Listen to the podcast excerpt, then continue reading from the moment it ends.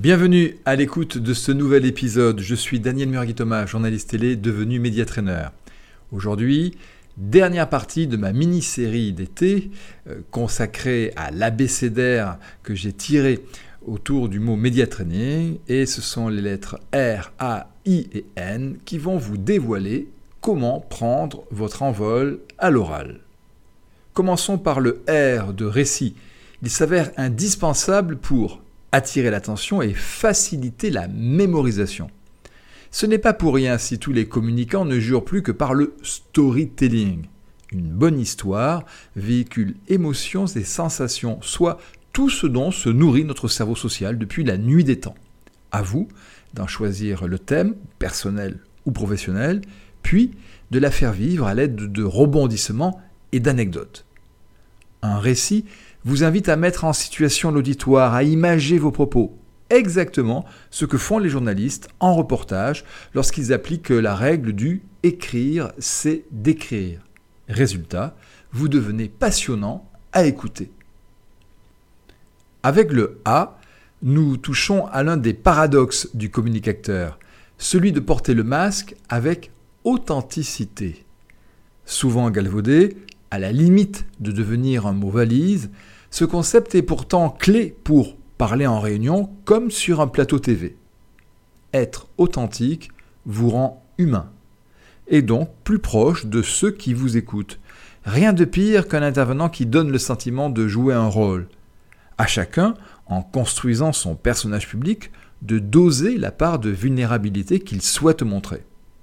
Le secret est de partager le meilleur de soi-même, sans pour autant donner tout de soi, une nécessaire distance est à cultiver afin de rester à l'écoute de son langage corporel, des réactions de vos interlocuteurs, des besoins qui se cachent derrière les questions qui vous sont posées.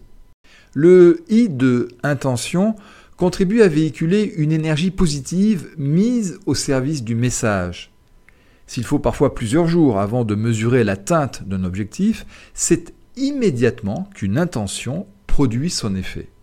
Pour cela, vous devez vous connecter à elle dès les coulisses, avant même de prendre la parole.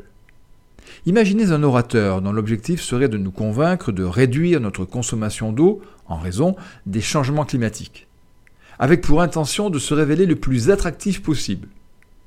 Une fois devant son micro, peut-être commencera-t-il par une question rhétorique afin d'éveiller notre intérêt. Tout, dans sa posture, devra traduire son souci de pédagogie, jusqu'à son phrasé, qui jouera avec naturel de différentes intonations afin de maintenir l'attention. Terminons par le N de numinosité.